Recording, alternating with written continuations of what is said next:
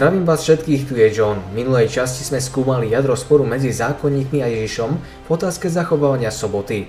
Zamysleli sme sa, či Kristus skutočne porušoval sobotu, štvrté prikázanie desatora. Trochu sme nazreli do vieroučných bodov denominácie svetkov Jehovových, konkrétne na božstvo Ježiša a ako sa v tomto spoločenstve vníma a čo to vypovedá o Bohu. A prelistovali sme sa aj na začiatok starého zákona, konkrétne do knihy Genesis a bližšie si špecifikovali, čo bolo tým prvým svetlom stvoreným na počiatku sveta.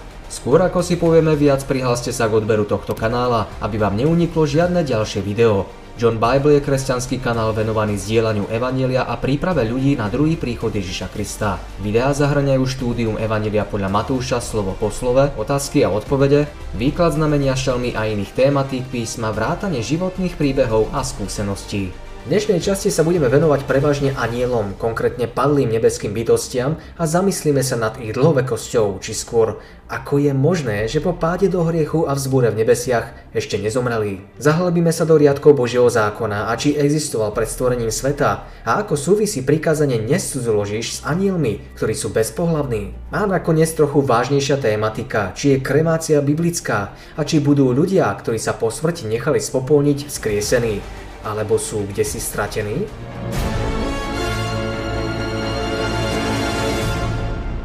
Emuška sa pýta, nezomrú padlí anieli napokon aj sami, keďže už nemajú prístup k stromu života? Great questions. O strome života máme v písme niekoľko zmienok. Hneď prvá je v Genesis a posledná v zjavení Jána. Zaujímavé, že? Uprostred záhrady dal vyrásť stromu života. V strede raja stál strom života, ktorý svojou krásou predstihoval všetky ostatné stromy. Jeho plody sa podobali zlatým a strieborným jablkám a mohli sprostredkovať väčší život. Keď však vlna neprávosti zaplavila svet a bezbožnosť ľudí mala za následok pustošiacu potopu, ruka, ktorá stvorila raj aj so stromom života v ňom, vzala ho zo zeme. Pri konečnej obnove, keď bude nové nebo a nová zem, raj bude znova zriadený v ešte krajšej podobe a strom života bude v Novom Jeruzaleme dávať ľuďom väčší život tak, ako na počiatku. Uprostred jeho námestia, Božieho mesta a z oboch strán rieky je strom života, ktorý prináša 12 ráz ovocie, každý mesiac dáva svoje ovocie a lístie stromu na uzdrvenie národov. Tomu, kto víťazí, dá miesť zo stromu života, ktorý je v Božom raji. Nikde v Biblii však nečítame, že by anieli jedli zo stromu života. Takže čo sa týka otázky, nie je nám to v písme zjavené. A je jedno pravidlo, ktoré hovorí, nezachádzajte za to, čo je napísané. Ale to, čo je napísané je, že život je podmienený. A to sa musí vzťahovať na každého vrátanie anielov. Život je podmienený tomu podriadiť sa Božej vláde. Tá je postavená na láske a ak nechceme byť súčasťou tohto systému, potom sa z neho z vlastného rozhodnutia vylúčujeme. Každý sa môže slobodne rozhodnúť, vrátane anielov. Ježiš mu povedal, ja som cesta, pravda i život. Zomrú teda padli anieli sami od seba? Odpovedou je otázka, kto udržuje život, kto je jeho pôvodcom? Boh. Takže odkiaľ pramení ich život? Od Neho. Odkiaľ pramení náš život? Z rovnakého zdroja. Život každého pramení z toho istého zdroja od Boha. Ja im dávam väčší život a nezahynú na veky, nik mi ich nevytrhne z ruky. Pozrime sa v na príbeh Lucifera, padlého cheruba, aby sme pochopili, ako skončí jeho život. A tým pádom zistíme, ako skončí život aj padlých anielov. Satan bol kedysi v nebesiach cteným anielom, najvyšším po Kristovi. Jeho tvár, podobne ako tvár iných anielov, žierila vľúdnosťou a pocitom šťastia. Mal dokonalú postavu, šľachetné a vznešené chovanie, bol najkrajším z anielov a jeho tvár musela svedčiť aj o vysokej inteligencii. Ty si pečaťou úmernosti, plný múdrosti a dokonalý čo do krásy. Bol si dokonalý vo svojich cestách od dňa, v ktorých si bol stvorený, dokiaľ sa nenašla pri tebe neprávosť. Keď Boh svojmu synovi povedal učiníme človeka na svoj obraz, začal Satan na Ježiša žiarliť. Prial si, aby sa ho spýtali na radu, ako učiniť človeka. Keď sa tak nestalo, bol naplnený závisťou, žiarlivosťou a nenávisťou. Chcel mať v nebi najvyššie pocty hneď po Bohu. Tieto tri veci, závisť, žiarlivosť a nenávisť sú postupné. Začína jednou, prechádza k druhej, skončí pri poslednej a nenávisť je vražda. Každý, kto nenávidí svojho brata je vrah a viete, že ani jeden vrah nemá v sebe väčší život. Ak niekoho nenávidíme, je to ako by sme ho zabili. Tak skončíme ako Satan, ktorý bol kedysi šťastný, vľúdny, šlachetný a vznešený a teraz upadol, je pokorený do najhlbšieho pekla. Do podsvetia si však zvrhnutý do najhlbšej jamy. Takže ak závisť, žiarlivosť a nenávisť urobili toto Luciferovi, o čo viac to vie uškodiť nám, diabol teda žiarlil na toho, kto mu dáva život, a to až do tej miery, že ho chcel zabiť. Zdá sa to dosť nelogické, že? Je to ako povedať, nemám sa na kyslík a tak ho už nechcem dýchať. Kto verí v syna, má väčší život, kto však odmieta syna, neuzrie života. Keby sme závideli kyslíku, začali nás žiarliť a chceli ho zničiť, v skutočnosti by sme zničili sami seba, čo je vlastne známkou hlúposti. A to z nás robí závisť. Robí nás žiarlivými a nenávistnými. O nenávisti platí, že je ako jed, ktorý si dávkujeme do čaju a dúfame, že ten druhý zomrie. Život Lucifera, ako teda aj anielov, pramení od darcu života. Kristus povedal, lebo ako otec má život sám v sebe, tak dal aj synovi, aby aj on mal život sám v sebe. Máme my život sami v sebe? Nie.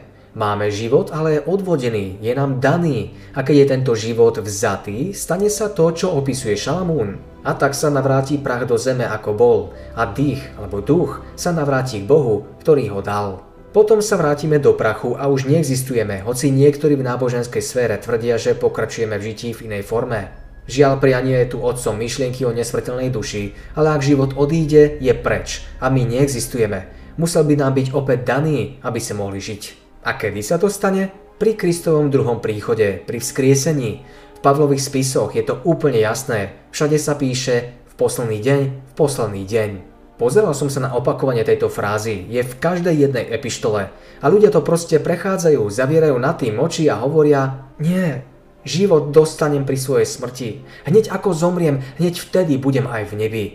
To však Biblia nehovorí. Tak i človek, keď ľahne, nevstane, dokiaľ len budú nebesia, neprebudia sa ani sa nezobudia zo svojho spánku. Aby každý, kto vidí syna a verí v neho, mal väčší život a ja ho vzkriesím v posledný deň. Späť k otázke, keďže anieli dostávajú život od Boha, môže im ho Boh opäť vziať? Áno. Prečo teda ešte stále drží diabla pri živote? Pretože necháva veľký spor dospieť až do konca, aby svetu dokázal, že ak sa tomuto satanovmu systému povolí úzda, napokon sa zničí. Ako dlho trvalo nepadlým anielom, kým diabol prišiel o poslednú štipku ich súcitu?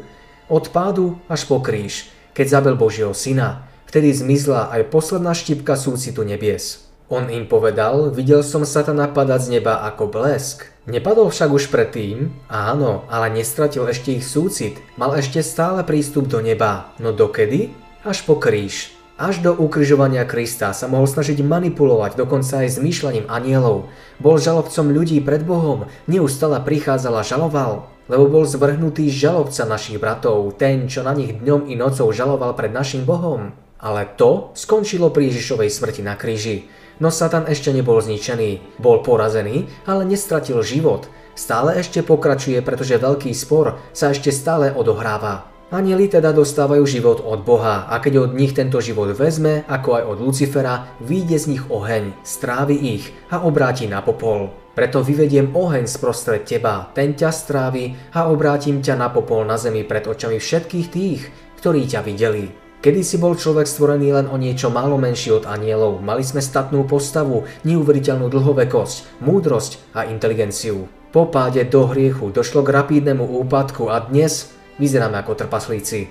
Keď v ruke držíme jablko, Adam by ho držal asi takto a povedal by, čo je to, nejaká bobuľka?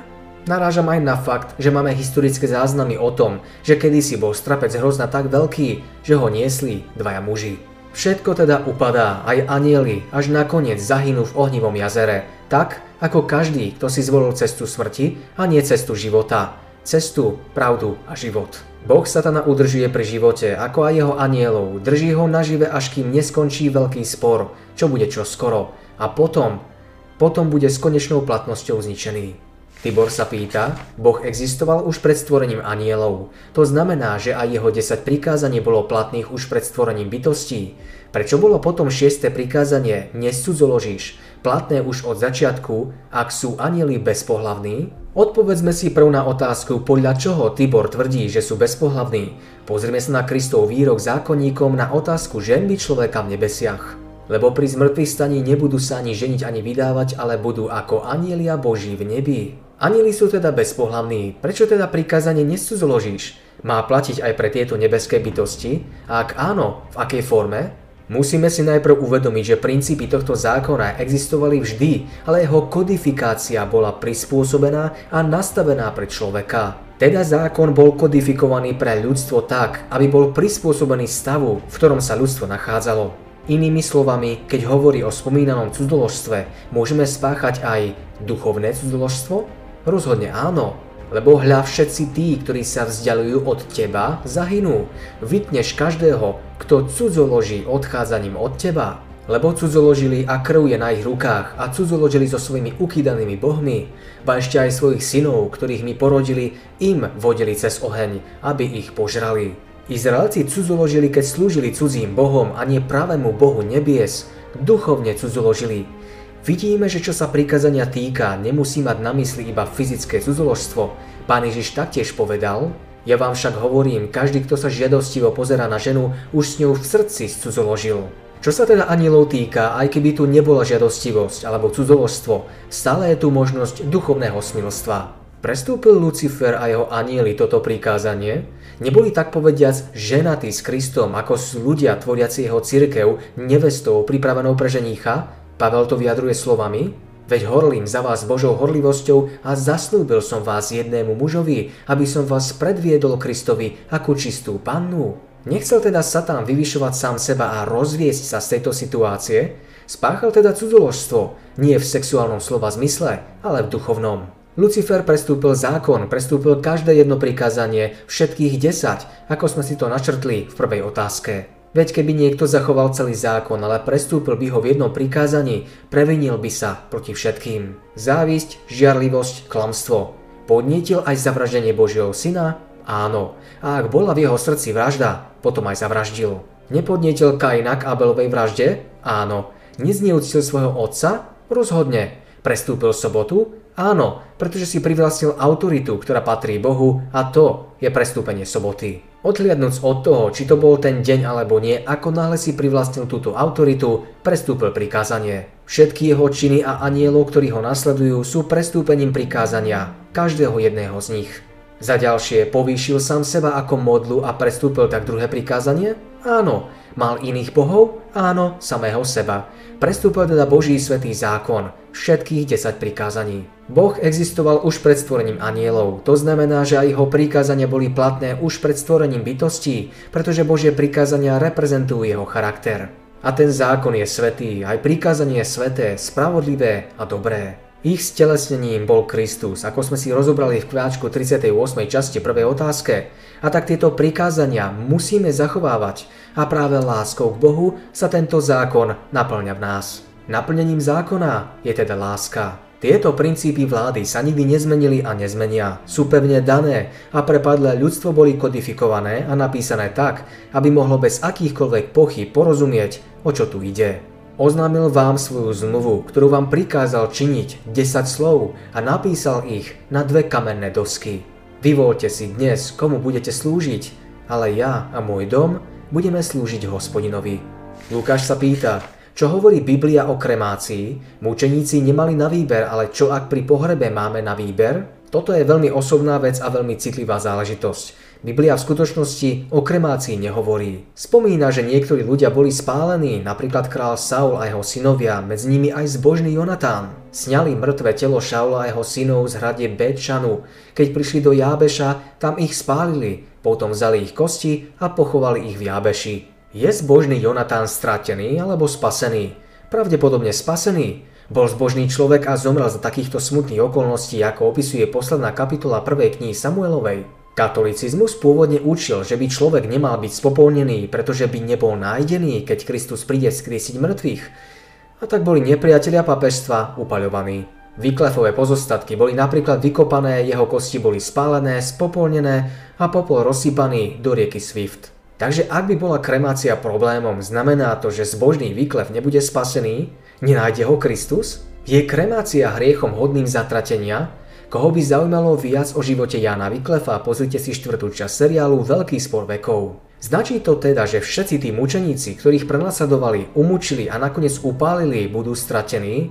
Odpoveď nie, určite nie. Biblia ale dosť často spomína pohreb. Už na začiatku čítame o pohrebisku, ktoré si zabezpečil Abraham a o tom, akí dôslední boli ohľadne toho, aby boli uložení do tej správnej pohrebnej komory. Na to Abraham povedal, ak je to vaša vôľa, aby som svoju mŕtvu pochoval tu, vypočujte ma a prihovorte sa za mňa u Efróna, Sochárovho syna, aby mi prepustil Machpelskú jaskyňu, ktorá je na konci jeho poľa nech mi ju pred vami predá na rodinný hrob za plnú cenu v striebre. Dokonca Jozef žiadal, aby boli jeho kosti odnesené z Egypta nazad do Izraela.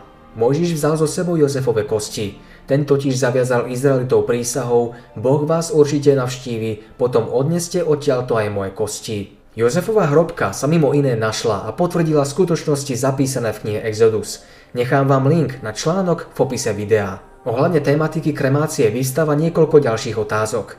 Je Boh odkazaný na fyzický materiál, z ktorého pozostávame, aby nás mohol skriesiť? Nie. Ako často sa počas nášho života mení fyzický materiál, z ktorého pozostávame? Asi každých 7 rokov sme úplne nový človek. Takže o 2 roky sa budete pozerať na trochu odlišného Johna, trochu staršieho. Každý minerál, každá bunka, všetko sa za 7 rokov vymení. Je to ustavičná premena. Takže biologicky, kto vlastne sme a na akej časti z toho závisí naše vzkriesenie, je to o charaktere. Bohu záleží na našom charaktere a dá nám k nemu nové telo, úplne nové telo, pozostávajúce zo skvelejšieho materiálu než je dnes. Ako bude presne vyzerať, to jedného dňa zistíme. A sú tela nebeské a tela pozemské, ale iný je jastiel nebeských a iný pozemských. Tak je to aj so zmrtvých staním, čo sa seje porušené, stáva neporušené. Čisto vedecky, aký je rozdiel medzi normálnym rozkladom a kremáciou? Z vedeckého hľadiska je tento proces kremáciou ohromne urýchlený. Ľudia majú citový vzťah k telám, k hrobom a k miestam, kde sú pochovaní. Ak máme miesto, kam môžeme ísť a vidieť hrob svojho blízkeho, určitou formou nám to poskytuje útechu.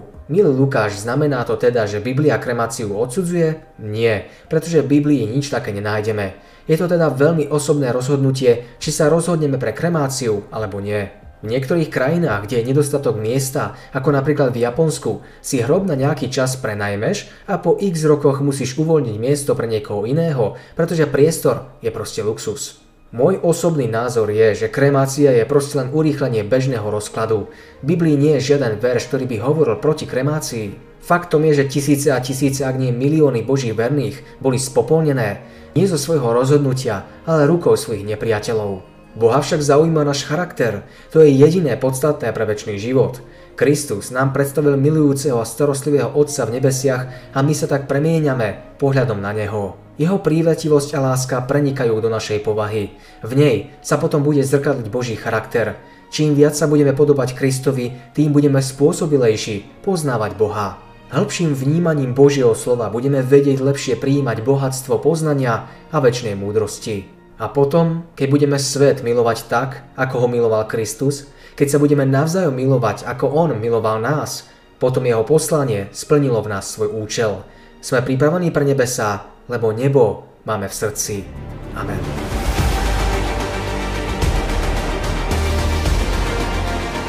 Ak bolo pre vás video užitočné, odberajte tento kanál, odporúčajte a zdieľajte s inými.